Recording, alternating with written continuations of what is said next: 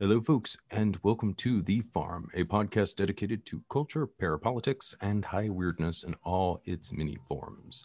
This is your host, Recluse, aka Steven Snyder, the longtime curator of the Visup blog and author of the recently released A Special Relationship Trump Epstein, and the secret history of the Anglo American establishment. If you like what you hear here today, be sure to check me out at visupview.blogspot.com. That's V I S U P V I E W.blogspot.com. And procure a copy of that book and my other works at the Farm's official store, which is at the farmpodcast.store. That is the Farm Podcast, all one word, dot store. also, please consider signing up for the farm's Patreon. You get two additional full length shows per month. That's between three and four hours of bonus material with exclusive gifts and content. All right. Today's guest is making his second appearance on the farm. He is a Kentucky based independent writer, researcher, and activist. He is the author of Uncertain Futures An Assessment of the Conditions of the Present and the Forthcoming Acceleration Utopian Currents from Data to the CCRU. Folks, I give you guys the great Edmund Berger. Ed, thank you so much for coming back for round two, sir. Hey, Stephen, I'm glad to be back. Had a lot of fun last time, and I'm excited that we get to get into some uh, real weird stuff here this evening. Oh, yeah, yeah, it is definitely going to get weird. It's going to get real weird.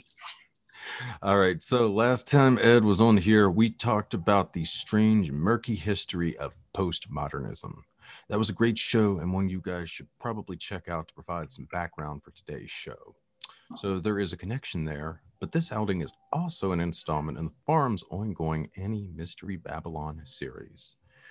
The title is, of course, derived from the legendary Mystery Babylon series, launched by conspiracy titan and former naval intelligence officer William Milton Cooper during the early 90s. The series purported to tell the hidden roles secret societies and cults have played in world history. A fascinating and relevant topic, to be sure, but one of which Mr. Cooper did not always bring the best scholarship to. And this is despite having an entire episode dedicated to his bibliography. So, this is my attempt to set the record straight. Today's subject is not a secret society, and many of those linked to it would probably reject it being classified as a cult. But as, but as we shall see, it did certainly take on the trappings of a cult after a time. Our subject is the enigmatic Cybernetic Cultural Research Unit, or CCRU, of Warwick University. If you've been listening to The Farm for a while or reading my blog over the last few years, then you know that the CCRU is a topic that I find to be utterly fascinating. This collective has had a profound, if little understood, influence on the culture of the 21st century among both the far left and the far right. Ed is one of the foremost authorities working on this subject today, so I'm very blessed to have him with me to help unpack this subject. All right, Ed, before we get into the CCRU proper, why don't you explain the concept of accelerationism to us? It's a term we're going to be hearing time and again throughout this interview, so best to get it out of the way now. Yeah, it's it's an interesting concept, accelerationism, because it's actually it's pretty difficult to properly kind of unpack really. It's a, it's a slippery subject. And it's only been made more difficult in recent years because you know there's this whole tendency you see uh, uh, to describe more like contemporary forms of terrorism as accelerationist you know the boogaloo boys and groups like that are identified as accelerationist groups. And what kind of binds all those groups together is this whole idea of making things worse uh, to hasten collapse. And even though there might be like some superficial similarities there, this kind of theme of chaos, uh, it, that is quite different from the accelerationism that we're considering kind of here. Uh, comes from a completely different intellectual lineage. And in a lot of ways, they're exactly the kind of politics that this form of accelerationism is critiquing. Uh, a friend of mine, Vince Garton, he once said that there was like probably countless individuals uh, forms of thought movements etc that could kind of like be labeled accelerationist. And I, I, think that this is where the, the last show is really relevant to the this topic because in that you know it was about postmodernism but we also talked about modernity and, and modernity is kind of having a sense of time that sense of time was being on the cusp of the future, uh, like a future so close that it connects. And I think that if we're talking about accelerationism, like as broadly as possible, it's precisely that. Uh, I, I, think if we could take maybe like two different ways of looking at it, uh, there's kind of the broad, open ended ways in which you could possibly say that accelerationism is an internal doctrine of modernist impulses themselves. And that's one of the reasons it's so different from the terrorist uh, accelerationism because that's very anti-modern. But when we're talking about the CCRU and the kind of stuff that came after it, uh, there's also like a more direct intellectual lineage that we could frame as accelerationism. And this also kind of goes back to what we talked about before, because the person who would have been kind of the opening shot of it would have been Nietzsche who had this whole idea of what he called the leveling process. And this was kind of like the spread of nihilism, uh, industrial society, uh, the challenging of all you know previous beliefs. Uh, and he said, you know, even though he was a critic of nihilism, he said we should accelerate this process. Uh, very explicitly said that, and you know, this would uh, kind of make the conditions where what he called the Übermensch or the Overman would arise from. And this was in a little fragment he wrote that was kind of really forgotten, but in the 60s, it was recovered by a group of French philosophers. The first guy to find it was a guy named Klossowski, who was translating Nietzsche's late fragments. And his translation project was overseen by Gilles Deleuze, who then eventually teamed up with another guy named Felix Guattari, and they wrote a book called Anti Oedipus. And it's an anti Oedipus where they really use this notion of accelerate the process. But what they kind of, what they do is they kind of graft it onto Marx, really, because Marx had this whole notion that capitalism was you know was developing the productive forces. It, it was kind of creating the possibilities for this world beyond it. And sometimes it's not constant but there's parts in marx where you could almost read him not pro-capitalist, but he's very enthusiastic about the the technological dimensions. And he talked about how you know, like we shouldn't try to be conservative with free trade, like we shouldn't retreat into protectionism. So it's this form of Marx that Deleuze and Guattari kind of graft this Nietzsche concept onto. But they're not really interested in uh, the technological dimension per se. They're more interested in what they call like capitalism's ability to kind of create schizophrenic energy. It's kind of this creative dynamics that kind of melts down the uh, the old world. And so they say like, you know, should we retreat backwards, you know, or should we go deeper into the world market? Uh, should we accelerate the process? And they, they're directly quoting Nietzsche here. And this is kind of where accelerationism itself starts to crystallize. Um, and it's interesting because it's really it's Land who Nick Land who later formalizes it, and he he made a really interesting point uh, you know, we, we talk about Nietzsche and his leveling process. You know, the leveling process is to be accelerated, and it creates the conditions for the for the overman. Well, in Marx, you know, it's kind of this accelerating capitalism's technological dimension, and it you know creates the conditions for communism. Or in Deleuze and Guattari, it's kind of accelerating the world market to create this schizophrenia. And Nick also points out that in you know like uh, tech circles. You kind of accelerate technology and it creates the conditions for the singularity. And so you have you know this whole process and one version term you know comes to communism and another comes to the overman and another comes like kind of cosmic schizophrenia another comes to the singularity. And so it's not that these are all identical but they kind of hold the same conceptual architecture and so in that sense you know you can kind of see where accelerationism cuts through all of those but could also highlight how you know it is kind of like an internal doctrine to modernism to like modernity uh, because this is kind of the fundamental architecture of basically most modernist you know uh, philosophies political ideologies, art movements, and etc. So I think that that's probably as close as we could really get to saying like what is accelerationism.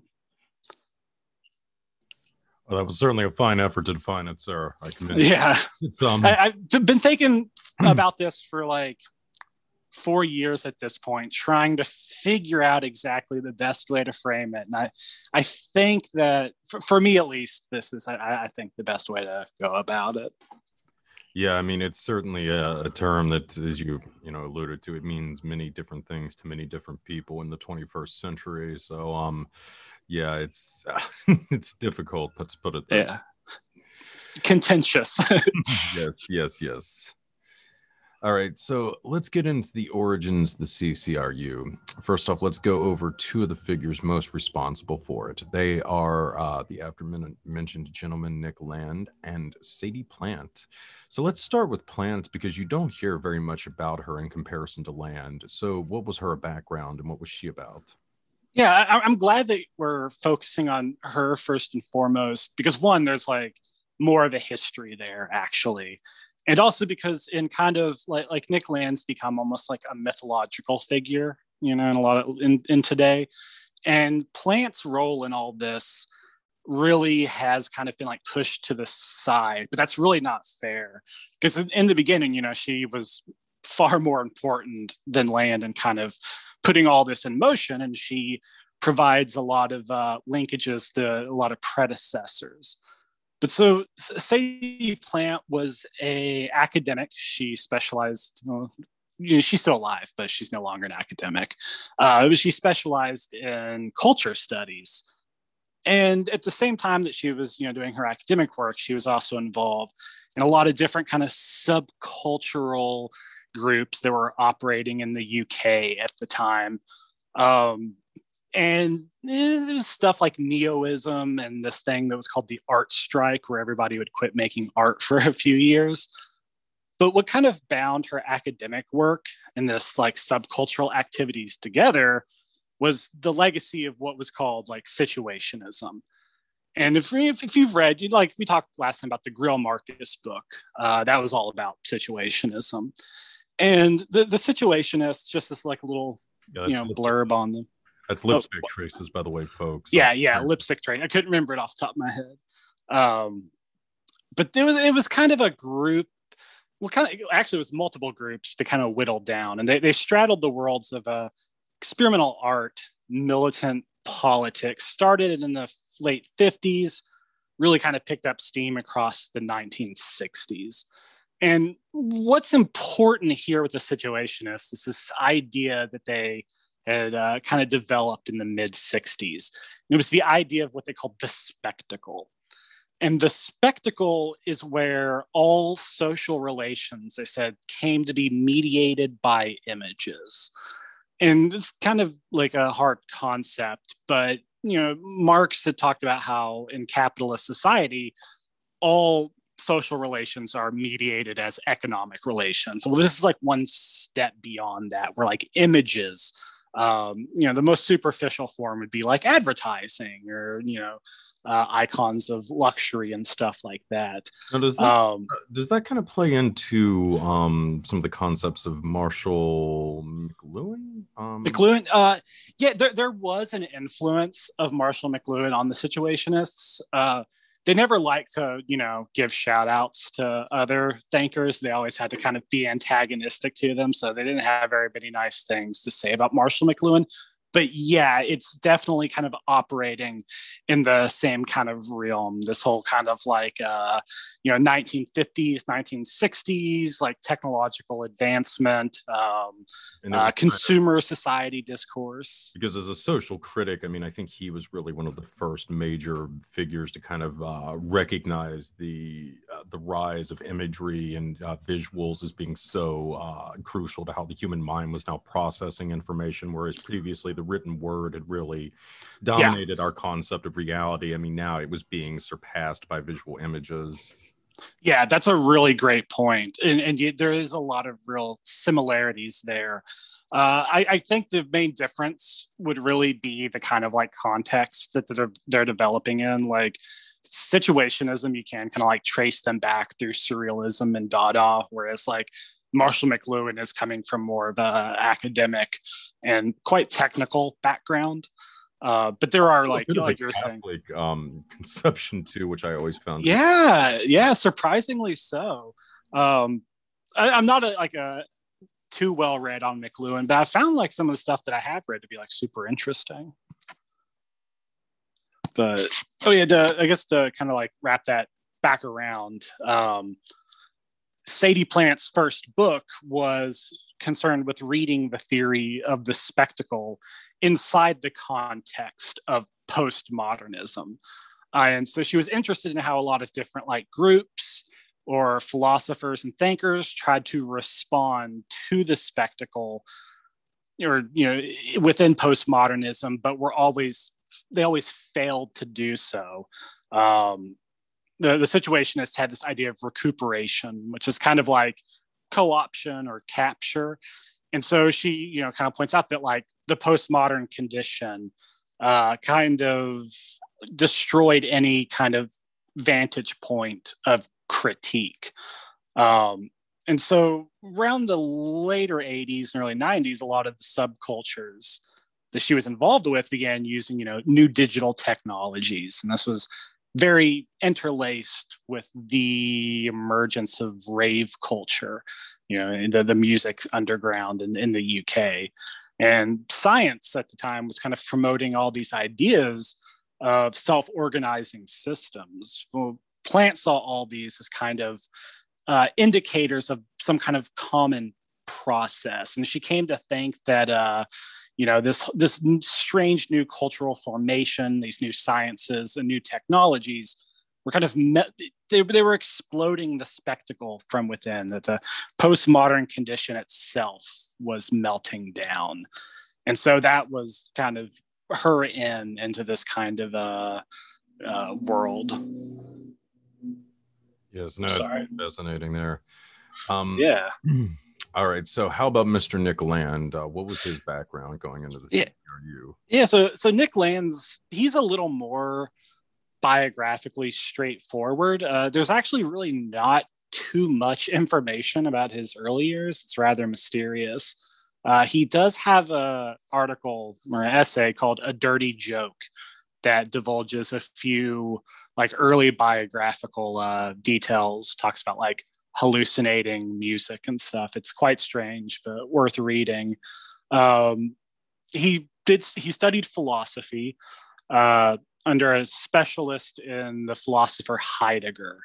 And Heidegger was interested in you know things like time and the impact of technology on society. So you can kind of see we'll we'll see how that was like very much like an influence on Land but his philosophy was very distant kind of from Heidegger. Uh, he, seemed to have had like a, a, preoccupation, even at like a very early stage, with uh, kind of extreme positions. Uh, there's like this Akrasiphus story about him giving a, a, talk on the Black Death, you know, the, the plague that ravaged Europe. But he told the story or, or did the analysis from the point of view of the rats that carried the plague. And as this little legend goes, like he was asked, why did you choose to focus on the rats? And he's like, well, it's simply not interesting. You know, like, why would you want to focus on the human perspective in this? And this kind of sounds kind of like edgy and like, ooh, dark. And it is to like an extent, but in philosophy you all like the, the, philosophy always starts from the human you know like we have cognitive process that's your beginning point to approach the world. But like what Land always wanted to do was kind of invert this or get outside of this frame. Uh, I wanted to think, you know, from a radically exterior position, an inhuman position. Um, and this is really like you can really get a glimpse of this in the, the first book he wrote, which was called Thirst for Annihilation. And this book was about a French philosopher named uh, Georges Bataille. And Bataille is a he's a really interesting guy. He was one of the first people to treat Nietzsche seriously. And Bataille's whole bag was that he, he was very interested in extreme states and limit experiences and you know sex and death and all these very French things. and you know how do they all like link together and uh Bataille's whole he said that they were all like indications of excess and excess is kind of like this great unknown that kind of blows everything apart. Um Bataille had been part of like the secret society and the there's this whole legend about like you know, they were very interested in human sacrifice and the story goes that like at the first meeting of the secret society they decided that they were going to do like a human sacrifice right and this was supposed to like kick off kind of like this mystical uh, revolution this was during world war ii but like every person in the secret society uh, volunteered to be the sacrifice and then they could never figure out who would do it so nobody got sacrificed I don't think this is a true story, but it's you know it's a fun one nonetheless. But uh, the way that this is important is that Land's book on Bataille isn't really secondary literature on Bataille. He writes kind of using Bataille as a mask to kind of get into this inhuman kind of position. It's, you read through it and it's kind of a maddening book. There's really no other philosophy book quite like it. It's just kind of this prolonged experiment in self derangement. You know, it's like unmaking of the self. It's very extreme. Um, doesn't really have the emphasis on technology that his later stuff would have. But you can kind of see even when he turns starts thinking about like technology and you know, social trends, he still maintains that kind of commitment to a, a radically inhuman position.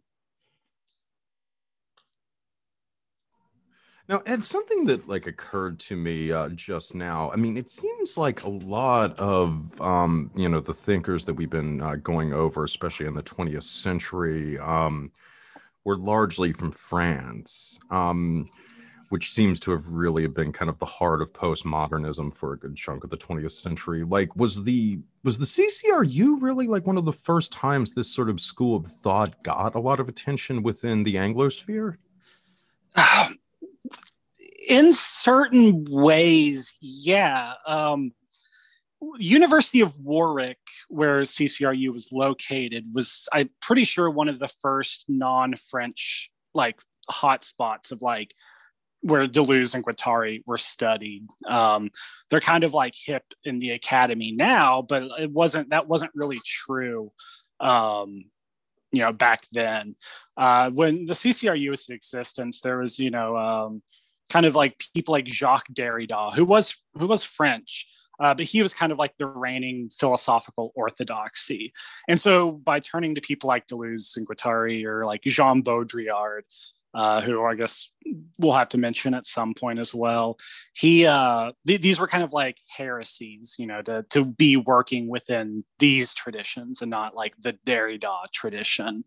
And so it, it yeah, they they did really kind of help popularize it, um, which is kind of surprising because they're also kind of like shunned. But it was like a very kind of rebellious thing to do to be studying these thinkers in that time.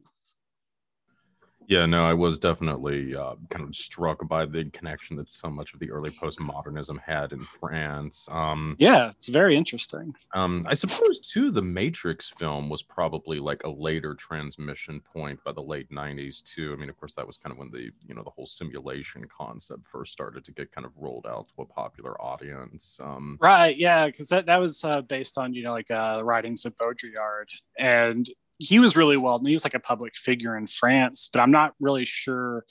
Uh, you know, he, he was kind of like influential in like art scenes in the US in the 80s, but I don't think he really got that widespread recognition until later in the 90s. Yeah, with the Matrix and stuff. All right. Well, just to give all you guys out there a little bit of a cultural context, all this. All right. So um, let's unpack a little bit of CCRU terminology before we go any further. So let's start with theory fiction. What is that? All right. This is actually perfect because this idea is borrowed directly from Baudrillard and involves the simulation theory. So it's a perfect little uh, setup. Oh, yeah. Yeah.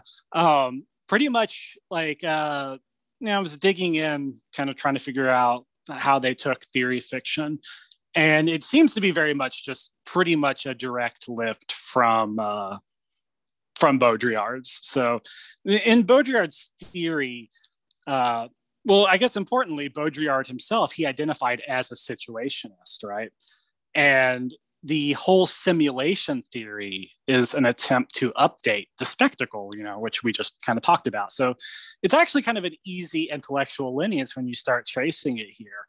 Um, and so what's important about like the spectacle, just to kind of like dial it back to that, it assumes that there is something real that's kind of hidden beneath it, right? Uh, the, the spectacle is social relations mediated by images, but you through critique, you know, the method of critique.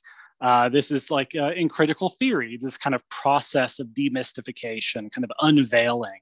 Um, you know, the, the critique is to pierce the spectacle, to demystify it, to kind of get to the real that is obscured beneath it. Well, Baudrillard's simulation theory is that there is no more real beneath the spectacle. Uh, everything's unmoored and ungrounded. And you can kind of see how that's related to like how we talked about postmodernism. And it's pretty hard to kind of think through, but you can think of the simulation as the point where the spectacle seeps down and kind of subsumes the real into itself. And Baudrillard kind of talks about what he calls the hyper real in relation to this, you know, the real that is no longer real. And, you know, if the task of critical theory is to unmask structures of domination and to pull back like the curtains of mystification to get at what's really there. But if what's really there, you know, if there, there is no real anymore, that the real is just an extension of the spectacle itself or the simulation, well, then what's left of theory? Because what is theory left to get at? So by necessity, of being within this paradigm, theory itself must be fiction. And so he kind of considers his own writings to be theoretical fictions. It's it's it's critical theory as science fiction. And he also uses it that's, kind a, of like a very interesting concept. Yeah, it, it's uh, once you kind of like crack it, it it's really specifically would uh, focus on science fiction as the genre, right? Yeah, exactly. And his whole thing with like science fiction is that it science fiction kind of like his one of his favorite examples was uh, you know the British sci-fi writer J.G. Ballard. Oh yeah, who wrote Crash. Yeah, exactly. Um, uh, Baudrillard thought that J.G. Ballard's like style of fiction, science fiction, captured the world just as well, or better than a lot of like formal philosophy or theory could do. Like if you want to understand the world, don't go, you know, to, to philosophy, go to J.G. Ballard. And that's another kind of aspect of theory fiction.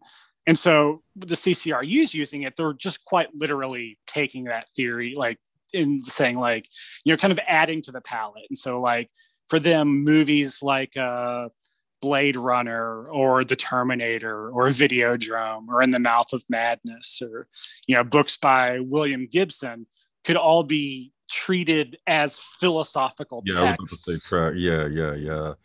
No, yeah. it's it's interesting because I mean that's specifically the use of science fiction and fantasy already had such a strong association with occultism and a means of spreading like a magical worldview effectively. And I mean, really, that's something that you can go back and see um, in some of the writings of Bruno in the 16th century, and then kind of going yeah. to the 17th, you know, you can look at the Rosicrucian manifestos, which I think, you know, in a sense are kind of an early form of theory fiction. I mean, basically, it was a, a fictional tract that tried to distill a lot of this elaborate hermetic uh, ideology of the Renaissance, you know, into a, a tract essentially.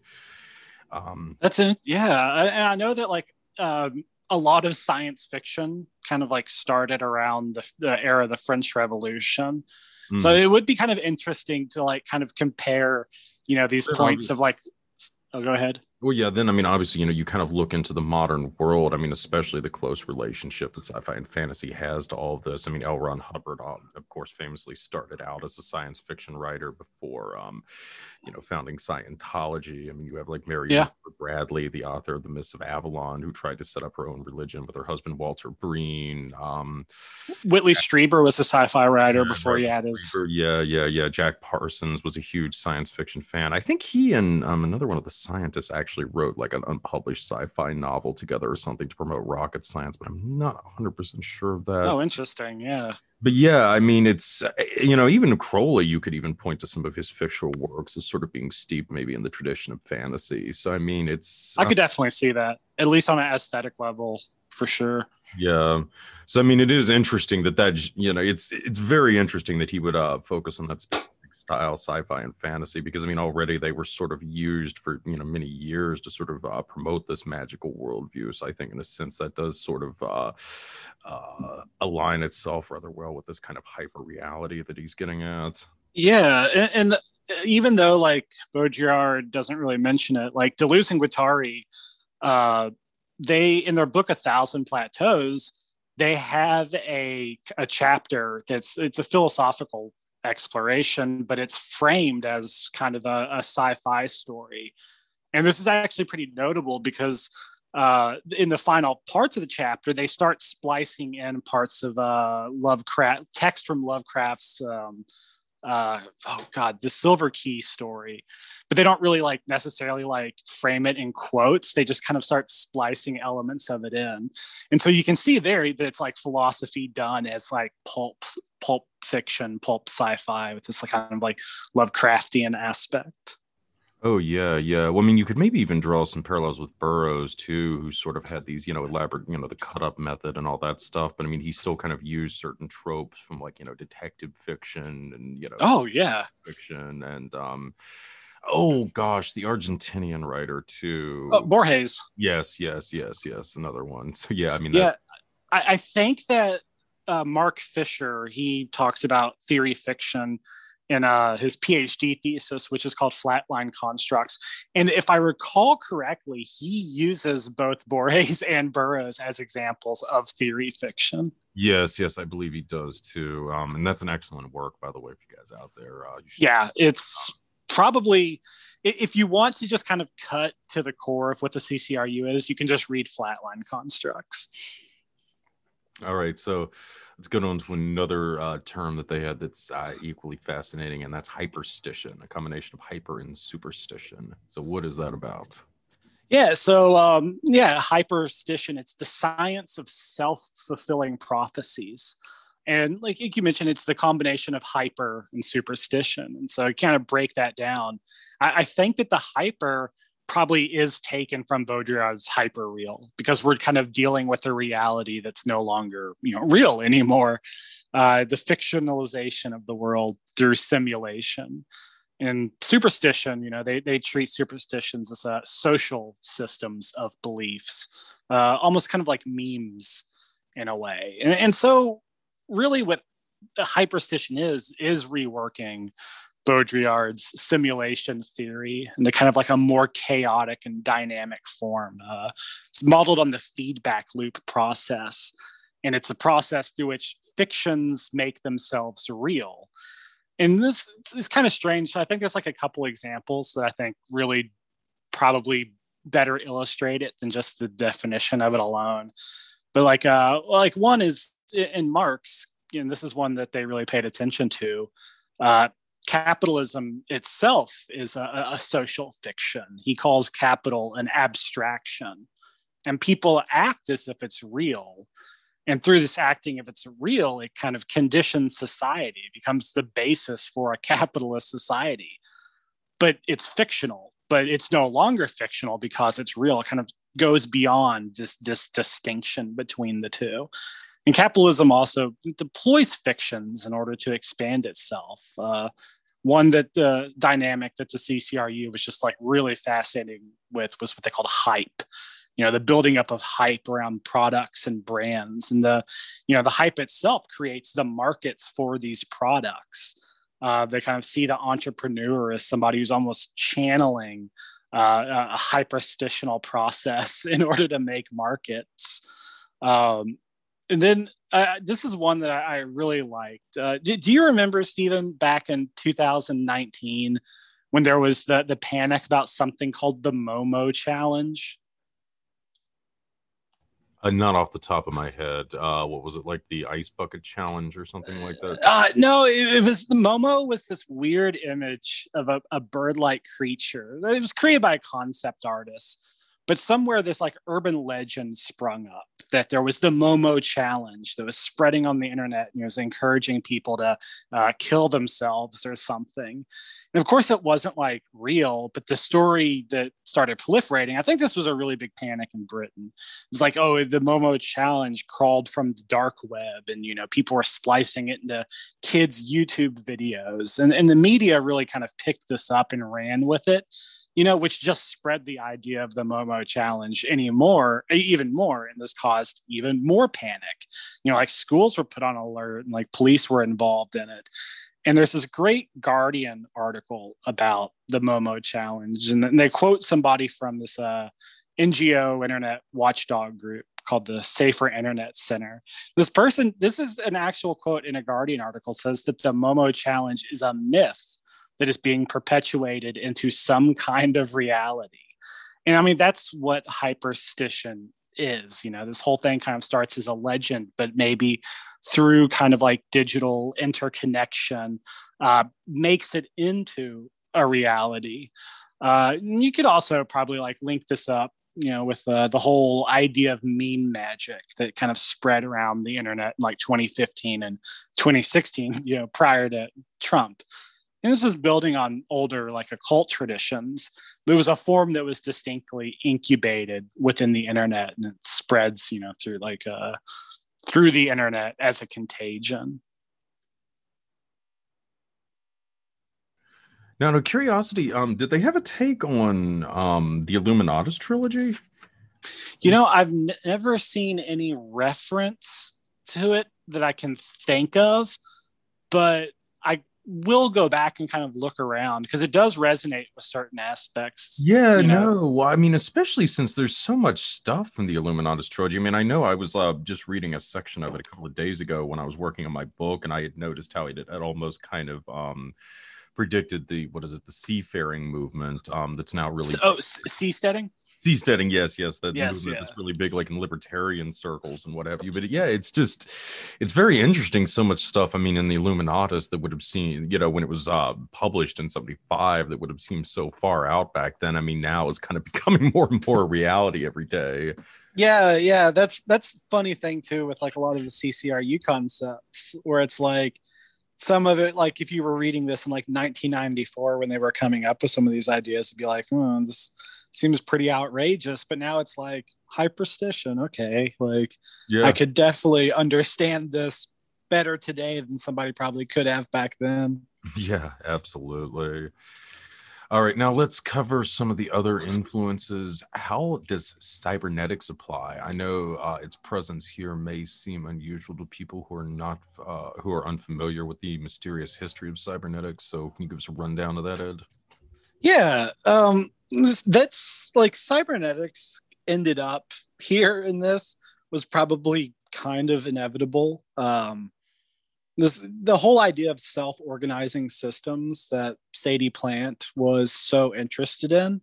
Uh, that whole thing came out of the history of cybernetics, and also many of the like French philosophers that we've been talking about made lots of references to cybernetics, like the Situationists talked about it, Deleuze and Guattari talked about it. Uh, cybernetics was very important for Baudrillard. The whole notion of simulation is based pretty much entirely on cybernetic principles. And then you also have like a more basic fact that cybernetics is instrumental to the history of like computing, information communication. And so the thing that the CCRU takes from cybernetics, particularly, is the whole idea of the, the feedback loop. Um, this is important in what's now called first order cybernetics, introduced by uh, World, World War II era engineer and mathematician Norbert Wiener. And he conceptualized cybernetics as a science of communication and control, is what he called it. And he, he thought that pretty much any system in existence was governed by feedback processes. And his kind of model for everything was a, a servo mechanism. And for him, like what's important is that feedback is used to kind of produce homeostasis or equilibrium. You know, you, you have like kind of uh, responses that are generated through feedback processes that kind of balance each other out.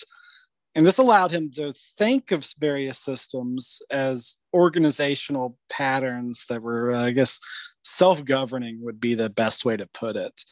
And this is actually really important for technological thinking because it starts to break down the barriers between natural and artificial systems, kind of seeing how they interact with one another but probably the most important aspect is that for Norbert Wiener, homeostasis is produced by what he called negative feedback. You know, it's a system that is being kept or keeping itself like under control. And Wiener, at least in the CCR, negative feedback is uh, is system sustaining, which is also why yeah. it's more common than positive feedback, which is actually it, uh, destructive. yeah, exactly. And, and this is precisely like the division that uh, the CCRU is interested in. They were interested in positive feedbacks. Like you said, it's, it's a system that's going out of control. It's a disequilibrium, you know, flying far from homeostasis. Uh, this Japanese cybernetician. Uh, I can't remember his name uh, right off the top of my head, but he talked about what he called the the age of positive feedback, what he also called like the second cybernetics. And the only place I'd seen him reference was actually by the CCRU. And so seemed like very, very obscure even by their standards. So I was really trying to figure out like, how do they know about this guy? Well, I finally found, um, are you familiar with Alvin Toffler? Uh, the futurist, right? Yeah, exactly. He was the big futurist yeah, in the seventies and eighties. Yeah, what uh, the third wave, I think, or something. Yeah, third wave and future shock mm-hmm. is you know this idea of basically you know an accelerative future based on like increasing rates of technological breakthrough.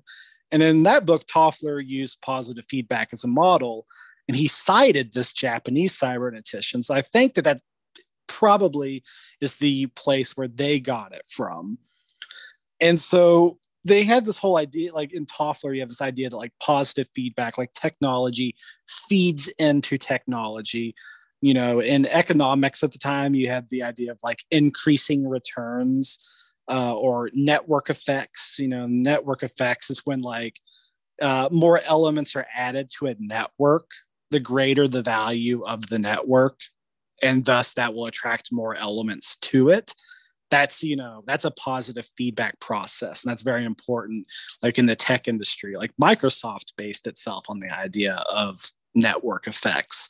You know it's kind of instrumental for the internet itself. So you have this very deep complicity even though like positive feedback is going out of control it's a self compounding process. It's very very interwoven with how we've done and thought technology you know in the last four or five decades. Um, and so that's really what's important for the CCRU, thinking through positive feedback. Um, it's a very early text by Sadie Plant and Nick Land. It's called Cyber Positive.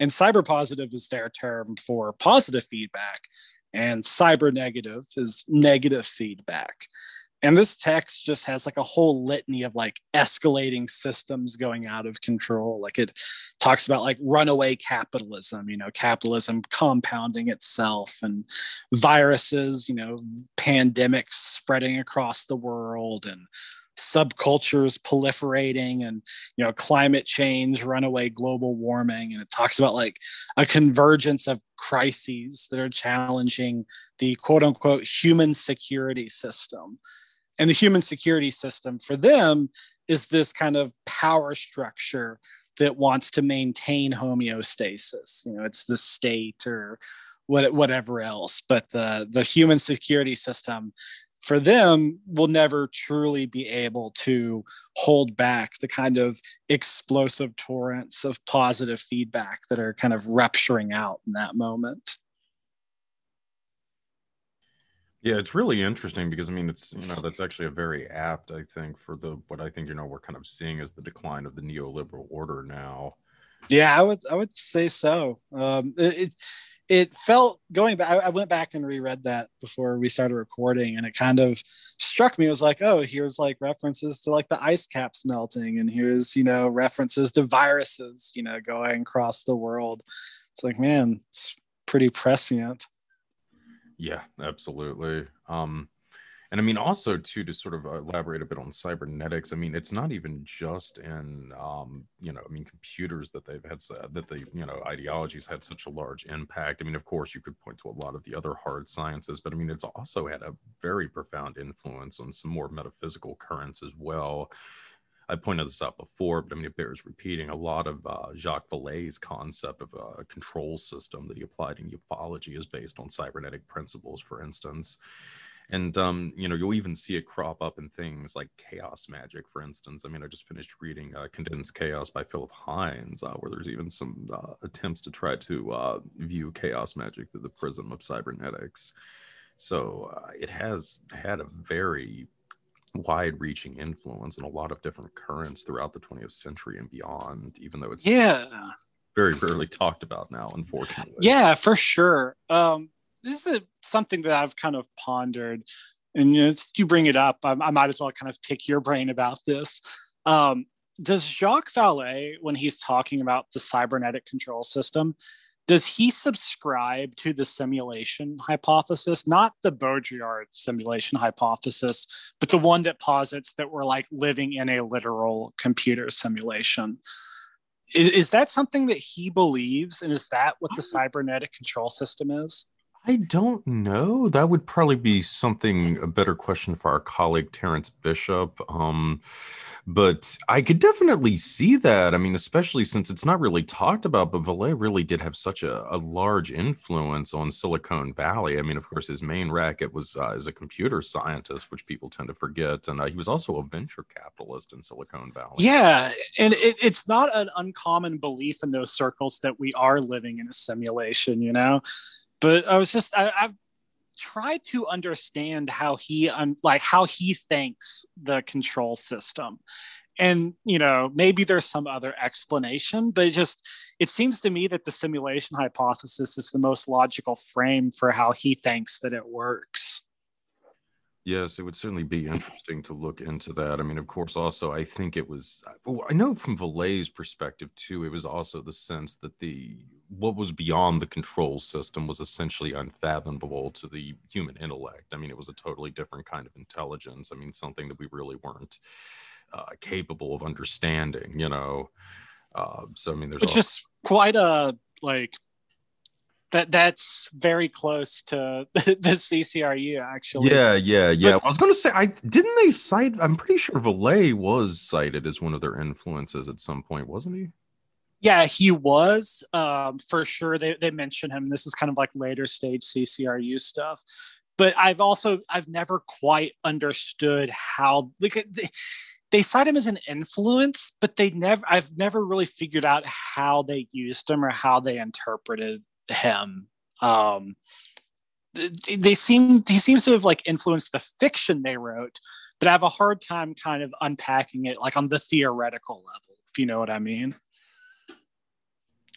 Well, I think it just it might potentially play into some of his thoughts about trying to trigger the control system effectively. Um, you know, creating essentially waves of like high strangeness and that type of thing. I mean, yeah, that like that, that, makes sense. That's kind of what they were attempting to do with their own, you know, hyperstitions and that type of thing. I mean, create positive feedback loops. I mean, in a sense, that's almost I think what uh, some of the people around Vallée were sort of advocating as a means of activating the control system. I mean, something that would be uh, seen as a threat or something that would initiate all of this strangeness essentially. Right. Yeah that, that, that, makes a lot of sense. Uh, I, I think in a weird enough way they might have taken the control system to be the human security system and it was like you kind of got to bust out of it by triggering it. Uh, more research is required though, to kind of figure out what exactly is going on there i guess yeah, I mean it is uh it's an interesting concept, that's for sure. Yeah. All right. Well, okay, here's another one. All right. Uh right now it might be a good time har har, to delve into the CCRU's whole concept of time travel. They were utterly obsessed with it. At one point, Nick Land even speculated that capitalism was the creation of an artificial intelligence from, from the future that needed to be that needed a means of assembling itself. Hence the creation of capitalism. And try your best to explain this to us. All right. Yeah. So um, I think that the, the whole idea of the, the AI in the future, that is still very much a part of how he understands our world. And it, it's really difficult. And it's probably the most like misunderstood of his like approaches because when we hear like an AI in the future, don't we kind of think of like a, a, a, robot or like a singular thing that's kind of like traveling through time.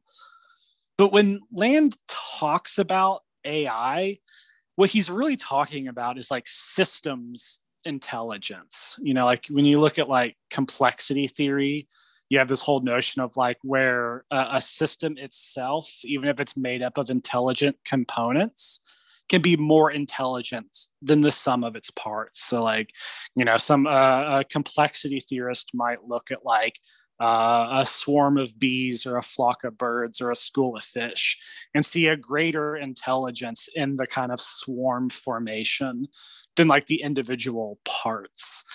And so for Nick Land, the AI is uh, trying to think of the best way to put it because it is really freaking difficult. Um, okay, so he thinks of capitalism as an intelligent system. This comes out of uh, Frederick Hayek. Hayek had talked about how prices in the market convey information. And so, if you're talking about prices conveying information, the next logical step is saying that the market as a whole is an information processor, right? And so, for Land, like capitalism is a big computer. And if systems have intelligence, you could say that capitalism itself, in a way, is already artificial intelligence. And so when you're up at that point, then you have to throw in like the next step, like talk about like the singularity. What is the singularity? It's a tendency for all technological systems to connect together, you know, the internet, digital interconnection. So singularity for Land is kind of like a system of systems that's all interconnected and it's going live and it begins to manufacture itself. And so when he's talking about the future AI, I think that that's really what he means more than like a singular artificial intelligence. But you know, you get to that, and then it's even more mysterious because it's like, well, why is how is it in the future working backwards on the past. Yeah, because it's it's almost like a collective consciousness that was brought about by a merger of um, you know, human consciousness and machine consciousness, as I understand it. So yeah, yeah. Yeah, and for him, like it kind of like reaches the point where it no longer needs its human component. You know, like he he likes like talks about like Elon Musk apparently once like said like oh, what if humans are like biological bootloaders for advanced intelligence? And I think that like he takes that idea very seriously. That like you know it's kind of constructing itself through us. Um, which then you have to kind of like ask like well what how does he understand time in order for that to really make sense and this is where things start to get like both like probably his most like intensely philosophical aspect uh, but probably also the weirdest. And so, like, to really understand it, you have to go back to Immanuel Kant. Like, Land was a Kant is a Kantian philosopher at heart, and the CCRU was very, very into Kant. And so, for Kant, the we perceive time as working in a certain way. We see it like it's a timeline. But for Kant, this is a cognitive process. You know, we we input sensory data and it's arranged according to what he calls a schematism. That renders it intelligible. But if that's happening internally, time itself doesn't necessarily function in this way for Kant like he, he talks about how like what we perceive isn't the full totality of what something is. We only perceive like a small part of it. It's rendered intelligent like it, it rendered intelligibly within ourselves. And so what Land does is he takes this and he kind of instead of saying it's a, in the cognitive realm he wants to put it out kind of into the universe itself. He talks about what's called like time production. What produces time itself? Time cannot be just like its own thing. Something has to make time. Therefore, time is inside something wider, grander. Uh, that is the outside. Um, and inside, we just have this like very straight linear time. And so this starts to challenge like traditional notions of causality. Because on the inside if it's arranged like a timeline we have a past we have a present we have a future. But on the outside in time production there is no past present and future. And so when he says that it's coming from the future that's only because it appears to us this way. It's actually an event outside of time that's kind of working its way into time. It's a notion of retro causality. And the way that I think that this needs to be thought, like, let's go back to the example of like a self organizing system. Like in chaos theory, you know, this is a, a big study of, of how systems self organize. They talk about what are called attractors and as systems are being pulled towards attractors and they, they get to it and they kind of undergo a phase shift they change their character maybe they kind of come together things change and so when we think in chaos theory it's usually thought in terms of like a spatial dimension you know this is happening in space the attractor is like a, a spot in a landscape and the systems are pulled towards it but what if we like change that frame just a little bit? Let's not think in terms of space, but think in a temporal dimension in time. And so the attractor is actually in a future state and the systems are being pulled towards it. And that's like the systems are being pulled towards a point in the future. And that's like the future itself is reaching back, right? And so for the CCRU, they start to formalize this notion as what they call the time spiral. And this reintroduces our notion of acceleration. And so we could think of, the attractor as being in the center. And the spiral is moving inwards towards this center point. And, you know, as it's getting closer to it, the curves of the spiral are getting smaller and smaller. And so you're moving faster the closer you get to it. Uh, it's actually an idea that I think comes out of Terence McKenna. He had this exact same concept. He called it the uh, transcendental concrescence that all of time was being pulled towards. Uh, it's kind of an apocalyptic event for McKenna, and it's apocalyptic for the CCRU as well. We could think of McKenna's concrescence for them as the singularity, maybe. And so this reconceives basically all of terrestrial history as being pulled into the spiral, you know, being rushed towards this future attractor. Uh, I have no idea if that made any sense at all, but I hope it did a little bit at least. Yeah, well, I mean, about as much as you can do with this kind of subject. Um, yeah. Now you mentioned McKenna. Now they saw like um, the archaic revival, as I understand it, is like an example of this like kind of time displacement you're alluding to, right? Exactly. Um, be, because time is working go over, the, a... um, go over the archaic revival briefly for the you know I don't know if everybody knows what that is, just to sort of you know people can grasp what we're getting at here. Right. The, the archaic revival, in the limited sense, was the name of a, a McKenna book. Terence McKenna. He was. Uh, uh, either like was he a scientist or was his brother a scientist? I know his brother was for sure, but was he as well? I believe it was his brother. He might have been. I'm not hundred percent sure on that. Yeah, um, I feel like I should know. I read his book, but uh, the the archaic revival was this kind of very interesting thing that happened in in the 90s whereas all these kind of digital uh, technologies the world was coming online uh, there was kind of this explosion of this very old you know like tribalism uh, uh, occult traditions very yeah like like uh, archaisms came rushing back this kind of like preoccupation with our ritual and uh, ancient civilizations maybe even lost civilizations. In this very kind of mystical strange environment. Um, i think the ccru were looking at that and they were asking like why is that happening in relation to digital technologies? You know this is that kind of traces of the culture studies from which they emerged in the first place kind of peeking through. But it's more like for them this is kind of a cultural expression of the time spiral itself. You know the future and the past are kind of connecting you know this weird deposits happening at this point.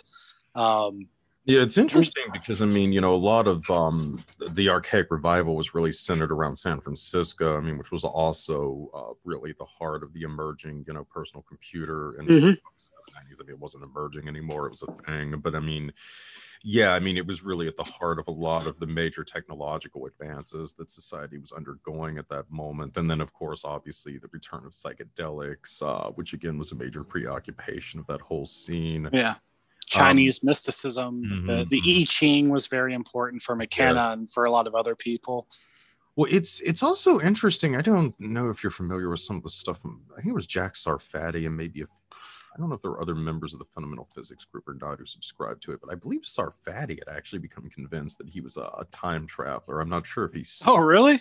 Yeah, yeah. I'm not sure if he still holds that belief, but um, yeah, that's sort of alluded to like in Destiny Matrix and some of his other. Uh, you know writings which are oh i didn't know that That's, i'm gonna have to look at that yeah I, I know well, uh, another. Oh, go ahead. Well, it's just kind of interesting too, because Sarfatti kind of plays into that whole, you know, scene that, um, you know, Robert Anton Wilson chronicles and the Cosmic Trigger that was kind of centered around Berkeley and SRI and Stanford in the '70s, um, which obviously Vallée was also a part of, and um, so yeah, and I mean, obviously, also the whole um, the concept of the nine and spectra. I'm kind yeah. of curious now thinking about if Land had I maybe have conceived of something like that because I mean, obviously the um, I mean, obviously they changed the story at a few points, but I mean, at one point it was what like a consciousness and a, a spaceship or something after they had transcended their physical forms and uh, yeah the, the the you talk about the nine, right? Like yeah, were, yeah, uh, yeah. And guys, like, yeah, they were you know, floating out by Jupiter, I think, something like that. And guys like Uri Geller and Sarfatti had been contacted uh, to be their emissaries, and yeah, yeah. W- what's funny about the CCRU is that I think that they were definitely keeping an eye on this stuff, but they also kind of ridicule it in a way. Like their vision's much darker, you know. Uh, there's like uh, early text where one of the lines talks about like California being in flames and like the idiot gurglings of the singularitarians, you know, thinking that they're gonna live forever. Um, so I think like they, they were obviously part of this tendency. You know, the archaic revival is definitely present in them. But for them, it's more, you know, uh, it's more of an indication of humanity on its way to extinction than necessarily the yeah, transcendence yeah, yeah. that I mean, you find in California. Yeah, I mean, a lot of that was very. I mean, the California scene, I mean, was very utopian leaning. I mean, obviously, when you look at guys like Bra or Timothy Leary, I mean, they kind of hailed, you know, the coming cyber culture as uh, ushering in a new golden age, effectively. Um, whereas obviously the CCRU took a uh, much more cynical view of what was unfolding. Um, yeah, it was cynical and exciting, like for them. It was like the thrill was kind of tuning yourself into the apocalypse. I think is the the way I've seen it described. Mm. Certainly, it would seem that the uh, CCRU worldview has uh, proven to be a little bit more accurate. oh yeah, yeah, I would say so. Okay, so let's get into a little bit more of the woo-woo stuff. Um, some of these guys became quite taken with Aleister Crowley, Kenneth Grant, and what I've dubbed the uh, the Lovecraft gnosis. Uh, so take us through some of the additional woo. Okay, yeah, th- this is like probably some of my favorite stuff, so I'm pretty excited to talk about this. Um, I guess like there's two important things to like keep in mind when exploring the the cult dimension of the CCRU. Um, because like you know they're starting from the position of hyperstition you know that's fiction that's making itself real. And so they're not really interested in whether or not mysticism is real you know in like a metaphysical sense. What's more important for them is that people believe them and that they uh, produce effects in this world. You know they talk about like Crowley and Blavatsky kind of starting as con artists, but I think we could also kind of connect this to what you were saying earlier about um, like like Whitley Strieber and other people being sci-fi writers, you know, before kind of getting into this uh, high strangeness. So you kind of see these as uh, hyperstitional, you know, um, procedures taking place. And so what the CCRU advocated was what they called unbelief and this is neither belief or disbelief, but kind of a suspension of the the decision you know not coming down on on either way. And you know for unbelief by suspending the decision they felt like you could kind of get like the purest engagement with the phenomena itself so is it, so is it almost like rawls advocacy of agnosticism? It, you know that's it probably is in a way actually. Um I, I don't know if it goes as far as his whole like reality tunnel stuff um because i feel like real his reality tunnel is kind of giving in to belief but you know being able to pull yourself back. Whereas for the ccru it seems to be just a complete and total suspension in a way. Um that's a really good question. It, it is really similar now that you mentioned it, i hadn't thought about that before yeah. But I, and i guess the the other part and this probably resonates with some of robert anton wilson as well actually um, is that they're operating in, in a critique of metaphysics. You know and this is keeping in line like we talked earlier about immanuel kant. You know kant was writing like the first true modern philosopher. And his whole project was kind of the critique of metaphysical systems and you know in metaphysics you kind of have like a uh, transcendent realms. And so this is very clear in things like theosophy is metaphysics. You know you have these spiritual realms that are transcendent. So if you're doing like a critique of mystical metaphysics it, it, they eliminate the transcendent. They make it material. And this is something that Lovecraft is actually already kind of doing because ultimately in Lovecraft, there's a scientific explanation for everything that happens, but it's beyond our capacity to really like grok it or understand. And, you know, when we, we confront it head on, we go mad. Um, and so mysticism for them kind of becomes a way to explore the the limits and breakage points of our interiority you know talking kind of similar to what we are saying earlier about time. You know it's supposed to be about direct encounters with the outside what's beyond our cognitive capabilities. And this also kind of calls back to land's whole uh, inhuman perspective. And so they, they kind of reformulate crowley and grant as what they call time sorcery. And this is a exploration of, of the points where you know the interiority breaks down uh, maybe catching glimpses of the time spiral uh, the past and the future kind of depositing you know strange things in the present. So I, I, think the the stuff about the archaic revival can be thought in the same exact way as their kind of interest in, in crowley and grant and lovecraft. Uh, and th- this leads and they end up formulating this entire like myth- mythical system based on a conflict between the Lemurians and what they call the the architectonic order of the eschaton or the AOE. And the AOE in the mythos, they descend from Atlantis. And the this is kind of an update of their earlier idea of the human security system. The AOE and the, the human security system, they're the same thing. And the Lemurians are self organizing processes. So it's kind of allegorical for what they've been talking about all along. The the AOE wants to repress the Lemurian tendencies. Um, but the Lemurian tendencies are, are because they're self-organizing, they're kind of aligned with this radical outside. And so when you have that, like you, you can go through and read a lot of their like mythical writings. And, and as long as like you kind of keep in mind that this really is kind of like the the positive feed fundamentally like negative feedback aoe versus positive feedback lemurians like it, it all starts to kind of make sense um, you know they did stuff like uh, they, they reworked the tree of life into something they called the numogram uh, this is a, a time map that could kind of illustrate the escape routes and weird slippage points from you know being inside time um, they developed a calendar based on the movements within the numogram.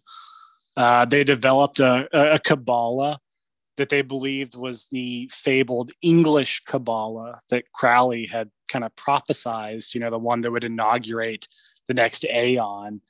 And their Kabbalah that they develop actually unlocks certain things in, in Crowley's texts. Like when you put uh, "Do what thou wilt shall be the whole of the law" like into their kabbalistic cipher.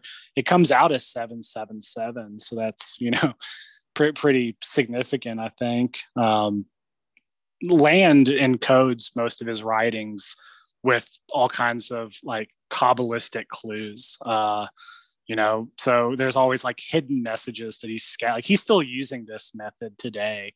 Um, he also like is governed by the numogram itself. Like his three Twitter accounts are based on movements and the numograms. And for a while, he was even like regulating his tweeting in correspondence with the Lemurian calendar.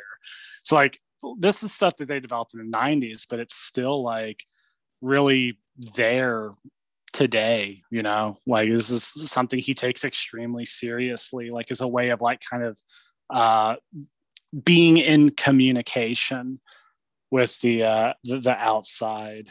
And I guess there's one last uh, of, of this kind of like far out occultism that I wanted to mention because it kind of it's another one that kind of gets like sidelined, like everybody kind of focuses on the Kabbalah and the numogram, but it's they, they had this fascination with the liquid outer core of of the the earth you know the deep buried in the earth. There's like a, a, liquid kind of metal ocean and it's i can't remember the technical name for it but it's you know under intense pressure and it's electrified. And this is what generates earth's magnetic fields. Um, and the ccru was obsessed with this thing they called it Cthelll. and in their writings they said that like you know, this is Cthulhu from Lovecraft. Uh, this liquid iron ocean is the old ones. Um, and so, like, as late as like 2016, like, Land was still talking about this. He talks about like how hallucinations and limit experiences and strange mental states and paranormal experiences are the way that like Cthelll's magnetic pulsions are are playing with our brains. You know, the relationship between magnetism and schizophrenia. But if we flip back to the CCRU, they talked about like the future merging with Cthelll. They called it like an ethical imperative. And the idea was that advanced technological systems were plugging directly into Cthelll. Uh, well, when the singularity happens, you know, it's not just all systems coming together. It's going to be Cthelll waking up. And this is quite literally because if Cthelll is Cthulhu, the old ones, then the singularity is not just like a futuristic state. It also is for them the return of the old ones. And if you kind of put this together, you know, I was thinking about this earlier, like you get the idea that the deeper you go into the process, kind of closer to the singularity point, uh, if there's this whole like iron ocean Cthelll uh, magnetism thing in play, you know, say that the more technologically advanced we get, the more paranormal and mystical the world will become.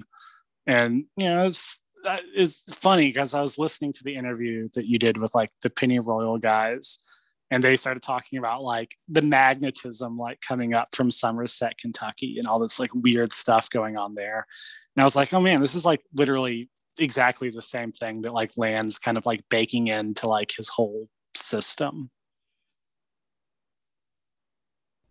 Yeah there's a lot i wanted to unpack there. So um yeah we can we can dive deeper into some the first it kind of reminded me a little bit about the um some of the oh uh, claims that were coming out about quantum computing a couple of years ago what that they were opening up uh, dimensions to the old ones or something like that um. Oh i think i missed that but if uh, you have any links that kind of stuff please yeah uh, yeah yeah no i'll send it to you. It was one specific tech company that was kind of indicating that but yeah it was interesting in light of some of land's claims in that regard.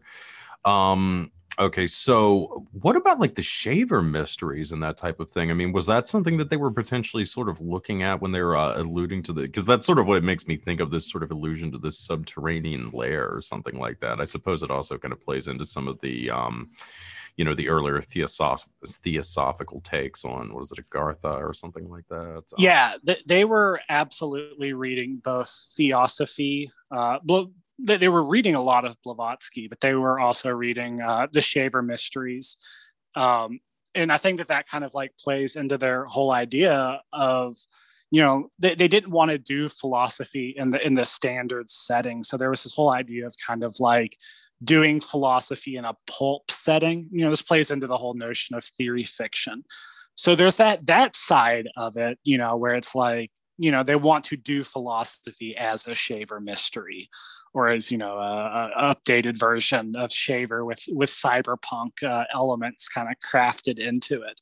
But then I think that there's like a real attention that is paid to kind of like the the the chains of influence that are flowing you know down through yeah theosophy into shaver and elsewhere but what they want to do is they want to strip all the elements of transcendence out of it to where there's like no spirit realms or anything like that. It, it's all like material you know might be processes we don't understand but it's not spiritual per se.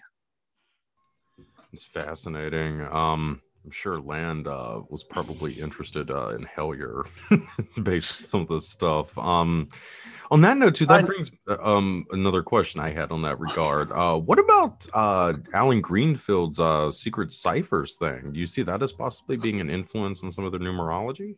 I, I've wondered, you know, like, but the thing is, is that their numerology is just really really really simple. Like like allen greenfield's is really complicated. Um and so i'm not sure because the way that their kabbalah works is that um you know it, it, they start off like for one they they hate uh that that numbers begin with this is a whole other thing that we I you know would take forever. We don't have to get into it too much. They really hate that letter that numbers begin with one you know that they go from one to 10 they think this is the worst thing that's ever happened in human history. So the ccru replaces this with zero through nine okay? Like uh, and zero is a very important thing for them. Like it's kind of the the matrix. The zero is the outside i guess. It's it's the symbol of the outside and so they have zero, one, two, three, four, five, six, seven, eight, nine. And then if you have A, A equals 10, B equals 11, C equals 12, and you go through the end of the alphabet. And that's the whole cipher. It's just A, 10, B, 11, et cetera, et cetera. And so that that's like insanely simple and straightforward, but for some reason is able to like do weird things with Crowley's texts. Um, and so I, I, would be really curious actually to know what Greenfield thinks. Would I don't know if he's aware of their system, but I would love to know like his thoughts on it. Might be an interesting thing to pose to him. Yeah, absolutely. All right. So, um, all right. So, how did the CCRU come about in Warwick then? Uh, pretty straightforward, actually. Uh, when Sadie Plant uh, she, before she was at Warwick, she was at uh, University of Birmingham, and she had like her own kind of culture studies unit there. Uh, one of her students was Mark Fisher, and he was part of this, and a few other people. And so she ended up moving from the University of Birmingham to the University of Warwick. And she brought Fisher and a few other people there, and they kind of reformed themselves as the cybernetics culture research unit um, plant and land were dating. I'm not sure if they dated before the form started dating before the formation or after.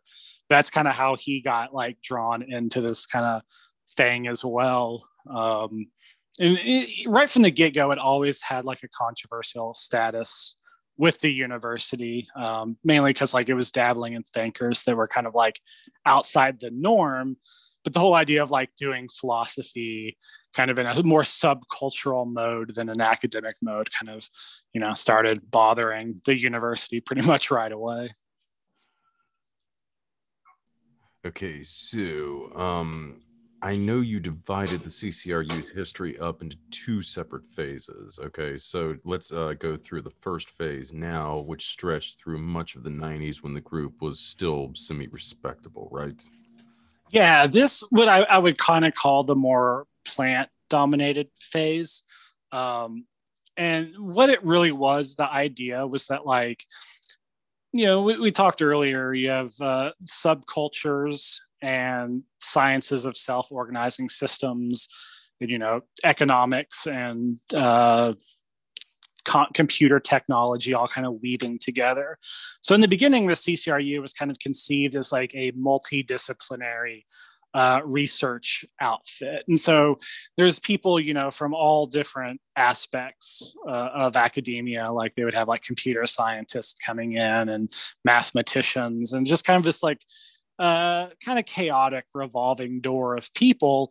Um, and that's really kind of even though they wrote the, all their stuff in kind of this manic uh, amphetamine sub kind of punkish post punk kind of way um, I, I, there was like a, a very like multidisciplinary uh, kind of more of a process of experimentation and exploration more than like standard academic work. But that, that's really what kind of dominated the, the beginnings of the ccru you know, you raise an interesting point there. Um, typically, you know, when we look at these kind of really far out scenes um, and the drugs that they're doing, it's typically some kind of psychedelic, maybe even an opiate. Um, but these guys were really into meth. Um, could you maybe elaborate on that a lot, a little bit? Because I know Land almost had a mystical association with meth, if I'm not mistaken. Yeah, he talks about like he, he doesn't the, the, his essay a dirty joke also talks about like him doing lsd but i think that was a little earlier. Um, he talks about how he doesn't recognize the person who wrote you know in the ccru era and how that person was in like the clutches of the, the dead amphetamine god or something. Um, and i think that a lot of this actually had to do with the rave culture in britain at the time. Uh, ccru was extremely and like you know jungle music uh, it was the the genre most commonly associated with with rave at the moment. Um, they, they were fascinated by it and they thought that jungle music uh, was kind of like the, the sonic equivalent of the processes that they were exploring. And rave culture of course you know the the chemical enhancements were a, uh, a fundamental part of that culture and so I think it's you know it's quite natural that they would be doing you know a lot of drugs. I, Fisher said that he never he, he wrote about never doing them, and I think that's pretty true because he was actually quite kind of a Puritan. Um, you know, self, he self-declared himself that. But the, the other element is that they wanted to write texts that were like jungle music you know like could you read philosophy at the velocity of the music you were hearing on the dance floor? And so that means like you got to import that kind of chemical substrate you know from the dance floor into your like research and your your study and your way of life. So i think yeah I, I think it really had to do with that the cultural context where the focus on uh, speed really came through Yeah, I could see also too how the whole rave scene uh, would have appealed to their sense of time travel as well. Because I mean, on the one hand, it really was a very primal, I mean, thing. Uh, you know, again, kind of going back to the kind of shamanistic practices, yeah, of the ancient, very ancient world. But I mean, on the same token, I mean, it's with music that's you know largely created by uh, with you know machines, computers, uh, with drugs that are largely been manufactured. Um, right. You know and, and uh, another interesting part is that uh, there's a great book by music critic Simon Reynolds called Energy Flash. And it's about like the UK rave underground. And he draws attention to how there was like kind of this like free market ethos in in the rave scene it wasn't seen as equivalent to capitalism. It was like these like bottom up kind of black markets you know uh, underground venues and black market recordings and black market drugs. And so i think that that probably also really kind of resonated with their like extreme focus on markets that they had. All right so let's see here. All right so how about phase two, this is when things really started to get weird, right?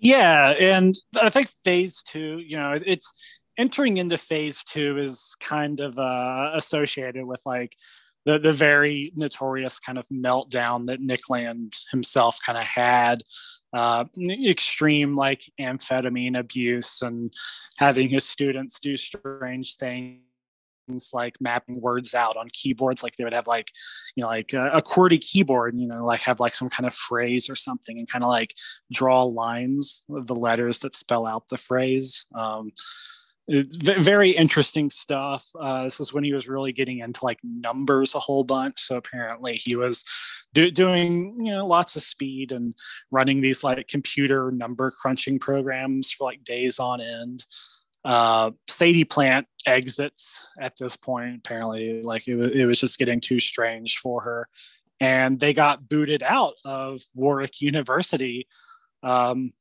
pretty much in full. And that that was the la- that was Land's exit from uh, academia, and they moved into a house. Which was report. This was in Coventry, England, and was reported to be Aleister Crowley's house. And so it was in this setting is when like the real kind of like mysticism and like engagement with occultism uh, really kind of started to spring up. Um, and I was thinking more about it. You could probably add a third phase in there as well. Um, it has a lot of the same attributes as phase two, but it, in around 2002, I think, Land and uh, Anna Greenspan, who was another member of the CCRU, they moved to Shanghai. And there was kind of an attempt for a few years to keep the group together uh, by communicating over blogs and stuff. And a lot of this was still focused on like the occult dimension, but it just kind of kind of drifted apart after a little while. All right. One thing I um, forgot to bring up in the woo woo that I think might be kind of interesting um, to note here, right quick, was the group's take on Y2K, because they effectively thought that uh, the world really had come to an end at Y2K, right? Yeah, it, it's kind of complicated because this has to do with the um, uh, the division between like the inside and the outside. You know, the interior time that we perceive and the the kind of external production of time that we're kind of closed off from.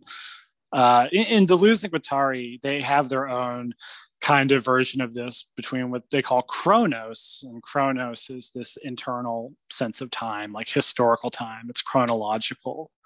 And they have a external time that they call aeon. Uh, interesting resonance here with crowley actually. Uh, and so like they kind of talk about what they call like aeonic events. And these are kind of events where like this external time ruptures into history uh, into chronos and uh, anna greenspan did write like a, a book or not a book but it was her phd thesis where the, the first whole book is like you know very straightforward uh, exploration of themes of time uh, in in like capitalist modernity and in philosophy. And then in the very conclusion, she uses all this to kind of argue that yes, Y2K did happen like you know, it wasn't like the big blackout we thought would happen, but it was an aeonic occurrence, kind of this rupturing of the outside into history. And, you know, it was, uh, if you do kind of like look back and you start adding up kind of the costs that were associated with Y2K and like the stuff that happened, it was one of the most expensive disasters that's happened in human history, even though the disaster itself never really materialized. All right. So, what are some of the influences uh, that the CCRU has had on left wing accelerationism going into the 21st century? Uh, this is pretty fascinating because it actually, you can trace uh, left accelerationism or LAC as it has kind of become, you know, it's kind of the shorthand for it. Uh, you can trace this straight back to the CCRU actually kind of crumbling apart.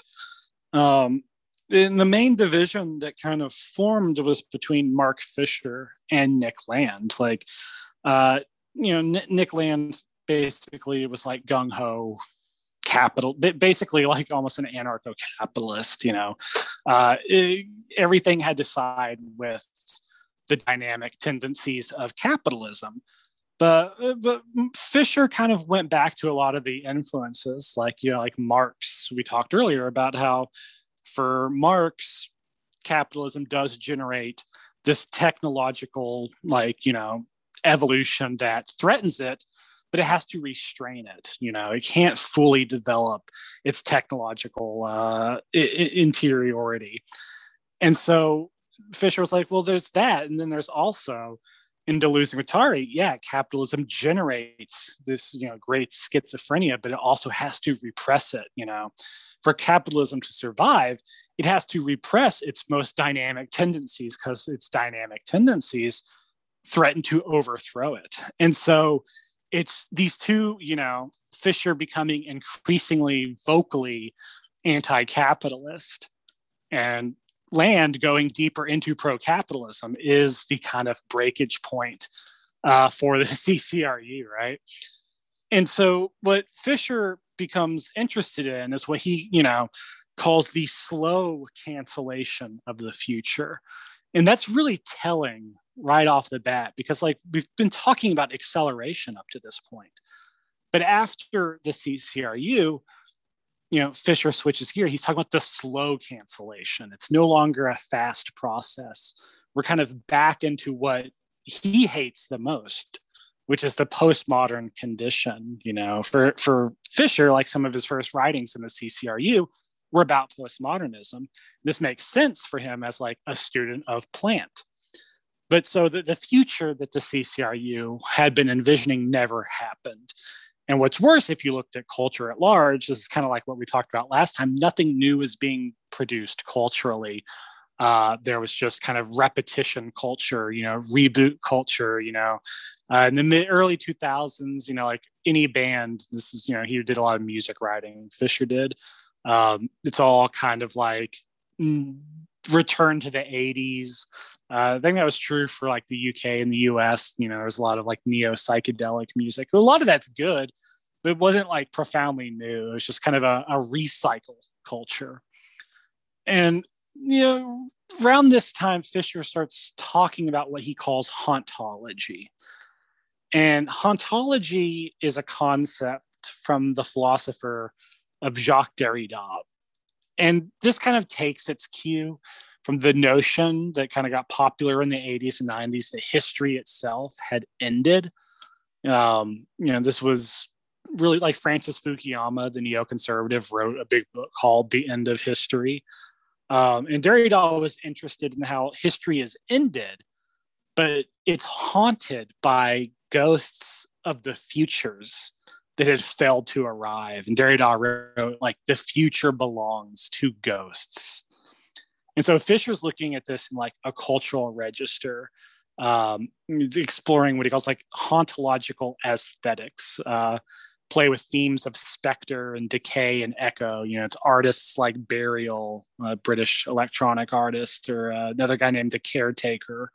Um, it's very it's hard for me to explain like what they sound like. And also i'm not quite sure i've had a hard time kind of like getting a pure handle on what the stakes are for fisher with hauntology. It's not clear if he thinks that it's another form of postmodernism or if it's something that is an alternative to postmodernism.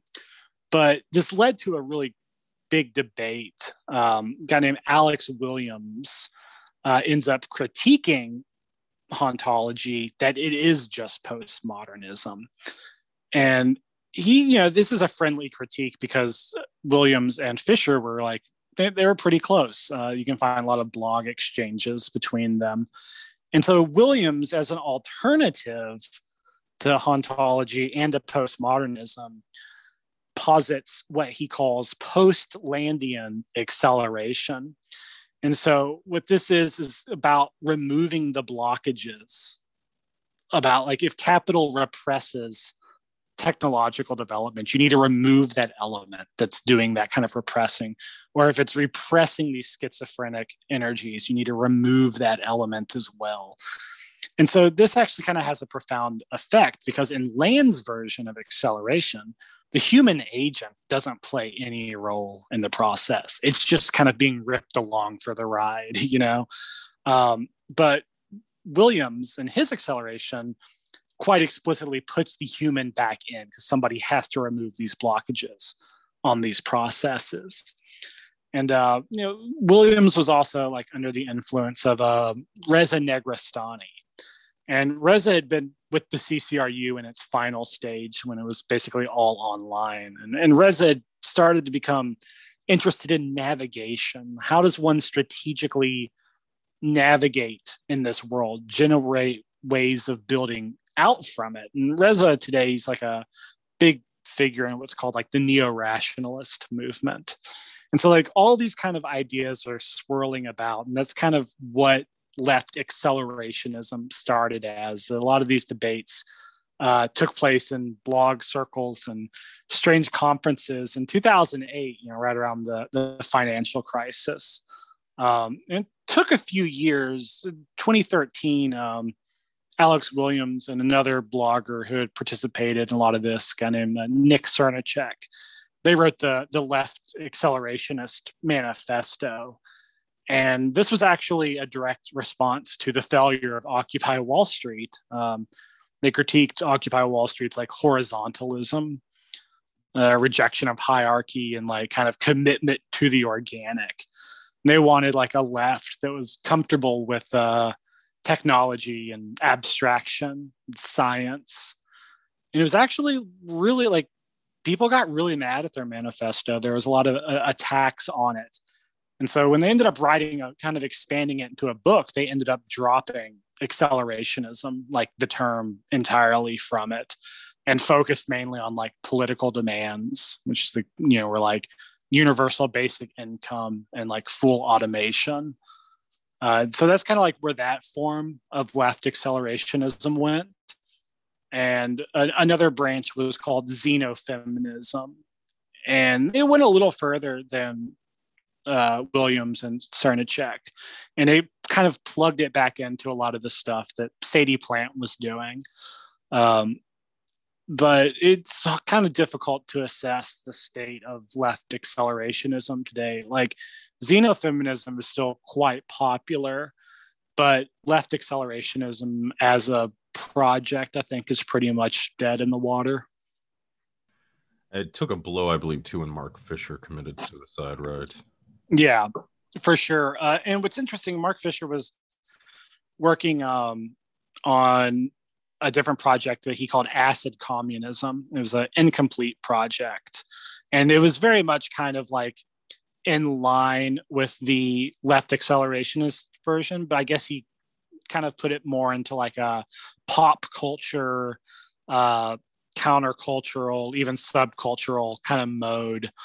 Um, a good friend of mine blogs under the name Xenogothic. Uh, he was one of Fisher's students, and so he's been kind of like doing a lot of work to kind of repiece back together, like uh, what exactly he was working on there at the end, because it is all very fragmentary.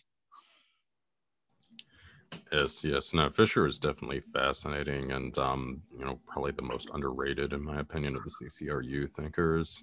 Yeah, uh, he's really fantastic and it, it is really tragic to to you know have lost him. If you go back and read through his blog, he was very open, you know, pretty much for decades about his struggles with depression. So mm. very sad how that turned out. Yeah.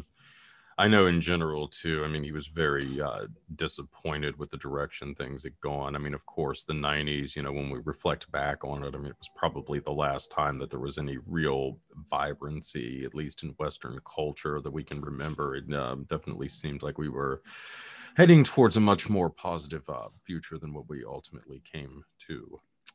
Uh, right yeah that's like his whole idea that he introduces is like ca- what he calls like capitalist realism and it, it kind of is the whole idea that there is no alternative like it, he doesn't he thinks that there's clearly alternatives but like to, to the world as we know it. But the whole kind of like ruling ideology of this world is that there isn't an alternative. And that's kind of like what he was very interested in exploring.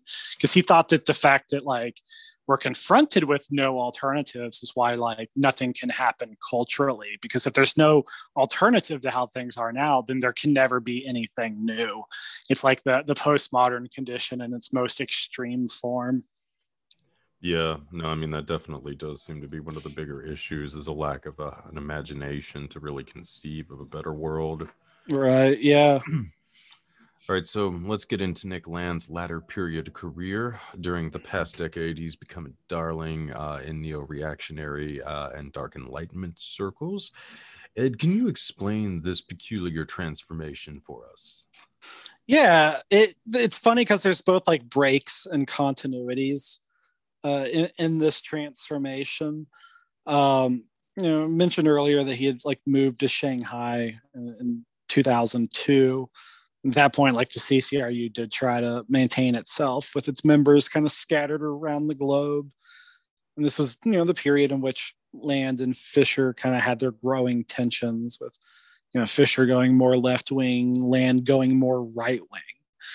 Um, and so the, the group kind of imploded in this context. And funny enough, Land's tone started to get more moderate, started to kind of like lose that kind of like, extreme edge there for a little bit. Like he wrote some travel guides, like you can find like the Nick Land uh, Shanghai Travel Guide. Um, he worked as a journalist for a bit and blogged on like technology and culture, like some interesting stuff about like keeping up with trends in urban development and 3D printing and AI research. And, and so, like in a lot of ways, it was like, oh, Nick, like it's getting more mature, right?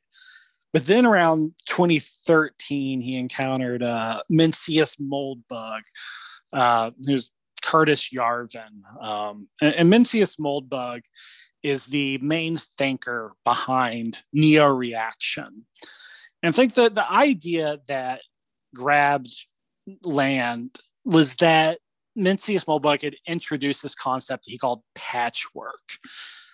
And the he, here's a quote from Moldbug. I think probably captures it better than I could explain it. But but Moldbug writes, as the crappy governments we inherited from history are smashed, they should be replaced by a global spider web of tens, even hundreds of thousands of sovereign and independent mini countries, each governed by its own joint stock corporation without regard to the residents' opinions. If the residents don't like their government, they can and should move. The design is all exit, no voice. And so, what's the, the important thing here? The exit over voice concept. Uh, voice just basically means uh, in any form of democratic government, you know, the, the voice of the people. In patchwork, there's just basically corporate city states, and there's no democratic representation within them. If you don't like your particular city state, you just leave the way that you would like quit shopping at a store that you didn't like. Um, and so like Moldbug was writing kind of like in a in a moment of a libertarian revival. You know, this was the era of Obama, like you know, quote unquote hip progressivism. And so Moldbug was following the libertarian skepticism of the government, but he kind of rejected the libertarian kind of ethos as two idealists. He didn't want to get rid of the state, you know, or, or its functions. He just wanted to shrink the state into city states and run them as businesses and have the state companies kind of compete with one another on the global market.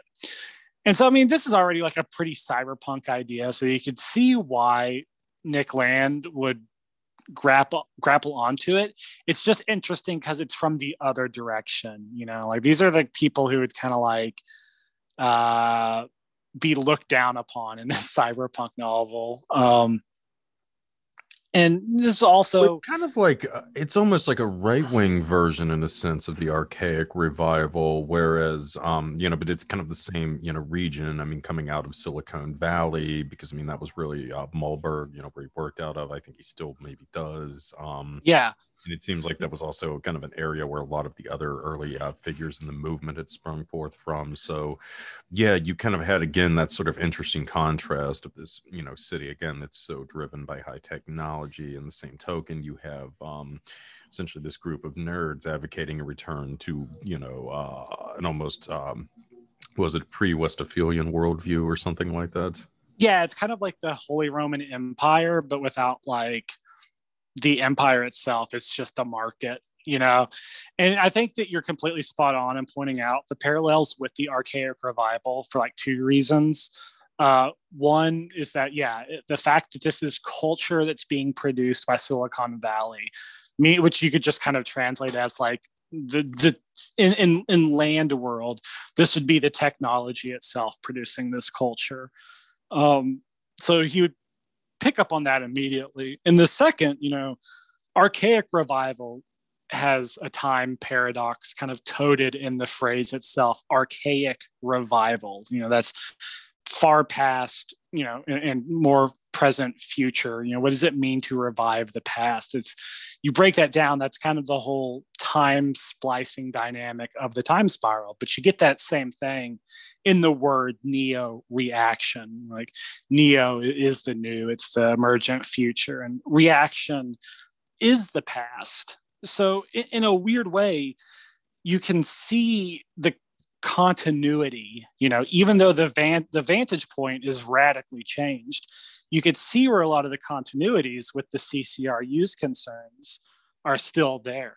And another one that i think is important is this whole idea that the um, the the, the neo reactionaries they had this whole concept they called the cathedral.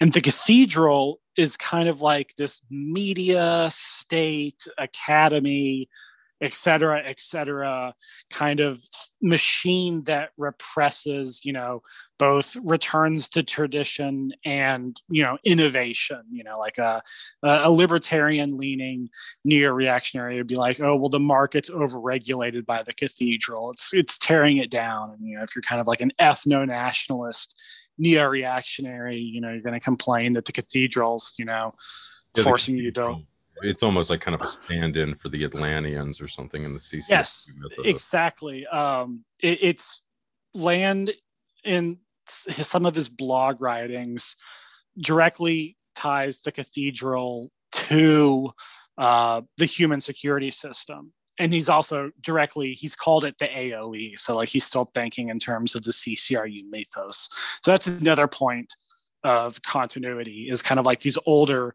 human security systems or the Atlanteans. It's now the neo-reactionary cathedral. And I guess the the final important part is that for land, like if you really dive into like, well, neo-reactionaries are pretty dead at this point. It doesn't exist as a movement. I don't know if it ever actually existed beyond like some internet nerds, but they never agree. They they all use the the the uh, cathedral framework and they all used this kind of notion of patchwork. But beyond that they didn't agree on anything. Like the ethno-nationalists hated you know the techno commercialists and some of them were like religious nuts and other ones wanted kings. And so what Land was interested in was that it was a politics that would instantly be at war kind of with itself. Um, it would be fractious. There could be no unity in a neo reactionary world if it was to come to creation. And so that would automatically kind of fuel kind of the competitiveness that you know a hyper capitalist market would need and if you think that capitalism's your ai you know or building your ai you're going to want capitalism to be most extreme as possible. So you're going to want the politics to reflect that. So i think those are the various reasons that really kind of drew him to you know the very awful group of people. Yeah i mean it is a fascinating transformation to be sure yeah. It's really it's it's very kind of depressing like if you look at him on twitter like i think his early writings are just like so fascinating. Yeah even some I mean, of his you know i mean say what you want about land but i mean he is a brilliant man. I mean he truly is and it is yeah. it's tragic that i mean uh, this is where he's uh, chosen to put his uh, yeah. erudition towards exactly. It, it, even if you dig into like a lot of his contemporary writings you'll still find stuff that's like utterly fascinating and like really provocative but you ha- just have to like you know dig through like fox news tier like conservative nonsense to like find the diamonds scattered throughout all right. So, as a bonus, can you explain the CCRU obsession within the Mouth of Madness? It's one of my all-time favorite movies, but I'm under the impression that the CCRU uh, CCRU took fan worship uh, to new levels uh, over this film. Yeah, it's one of my favorite films too. So I was I was really excited to like find that they made uh, use of it. Uh, the the first way, you know, obviously, is that it's you know it's it's theory fiction. And it, this is made clear like in the final chapter of flatline constructs fisher's phd thesis where he talks about how the in the mouth of madness uh, should be watched alongside the reading of deleuze guattari's two books and t- treat them as like a common unit you know keep them together to like understand the you know strange new world that is emerging and the reason for this is that In the Mouth of Madness kind of captures all the different elements that they were interested in, somehow puts them all in one place. Like, you know, in the first place, it's it's Lovecraftian to its core. It's uh uh, apocalyptic story about. Yeah, I mean, it really is probably the greatest Lovecraft adaptation, even though I mean, yeah, I, I would Lovecraft. But... I've had a hard time trying to think of any others. Like like Reanimator's fun, but it's a kind of a different you know take on it. Uh, the only other, I mean, maybe um the other one that Stuart Gordon did, Dagon, I think it was. Um, oh, I don't, th- I haven't seen that. Is that, is that, that good? Yeah, yeah, that was a pretty uh, solid Lovecraft adaptation. But yeah, I mean, a lot of the other ones, like the color, what is it, the color out of space, and I wasn't too crazy about it, honestly. Yeah, I mean, it was all right, but I mean, yeah, most of the, yeah, a lot of the other attempts to do Lovecraft just yeah. missed the mark yeah. The the soundtrack to color out of space was much more like much superior to the film i thought. Uh, but yeah the yeah it's a it's a in the mouth of madness though just utterly fantastic and i think really gra- grasped what like lovecraft was kind of all about. Um yeah it's, it is about the return of the old ones like in the the final sequences like you see the old ones you know coming in. And where are they coming in from? Well they're coming from the outside. They're invading uh, the inside. And so that's already kind of like ref- reflective you know with uh, the ccru's kind of like own play between the division of the inside and the outside. And you know they're also you know they explicitly associated with the outside with the old ones um, in the mouth of madness I, I guess like trying to really think of it, it's also all about you know contagion. Like the apocalyptic return of the old ones is catalyzed by a mimetic virus that kind of overtakes the social. Uh, and the vehicle for it is belief.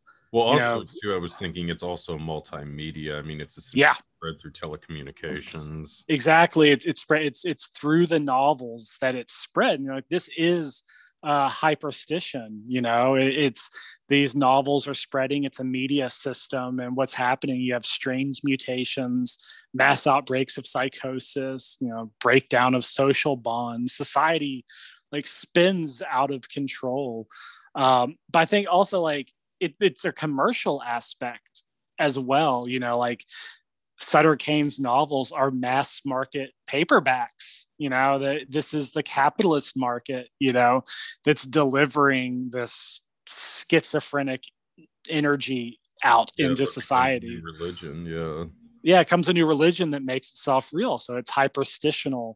Um, and also, like in the final act of the film, like even time itself starts to act in weird ways like Sam, Sam Neill's character is like hopping around in time, and then finally, like in the final sequences, it just turns straight into like a strange loop, you know, of him yeah, watching himself in a movie. Yeah, yeah, yeah. Um, right.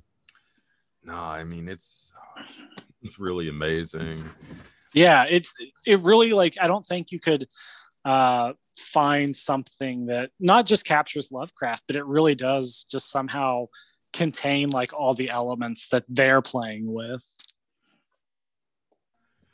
Absolutely. Um, I mean, again, you know, we already did an episode that partially got in, in the mouth of madness, but uh, for those of you who still haven't watched it yet, I would highly recommend it. Um, it's also kind of interesting too that they definitely held John Carpenter in high regard. Um, so you got to give them some props for taste. Uh, there is that. Right. It's funny because in, in anti-oedipus uh, deleuze and guattari sometimes call capitalism the thing.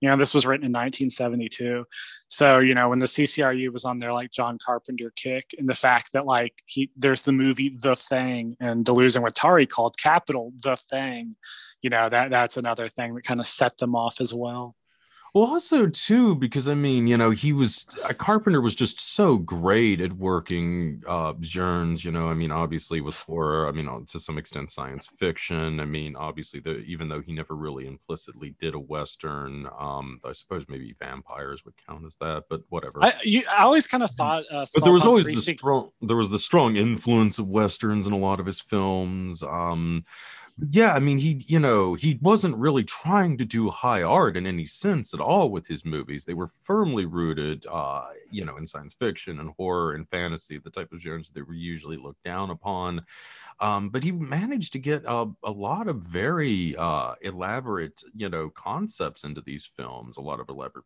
maybe not elaborate but a lot of very interesting political statements um mm-hmm you know, uh, it does really kind of uh, embody a lot of what they were about with their whole concepts of theory fiction and hyperstition. Yeah, absolutely. And just the fact that it's like, yeah, a pulp vehicle for delivering these concepts.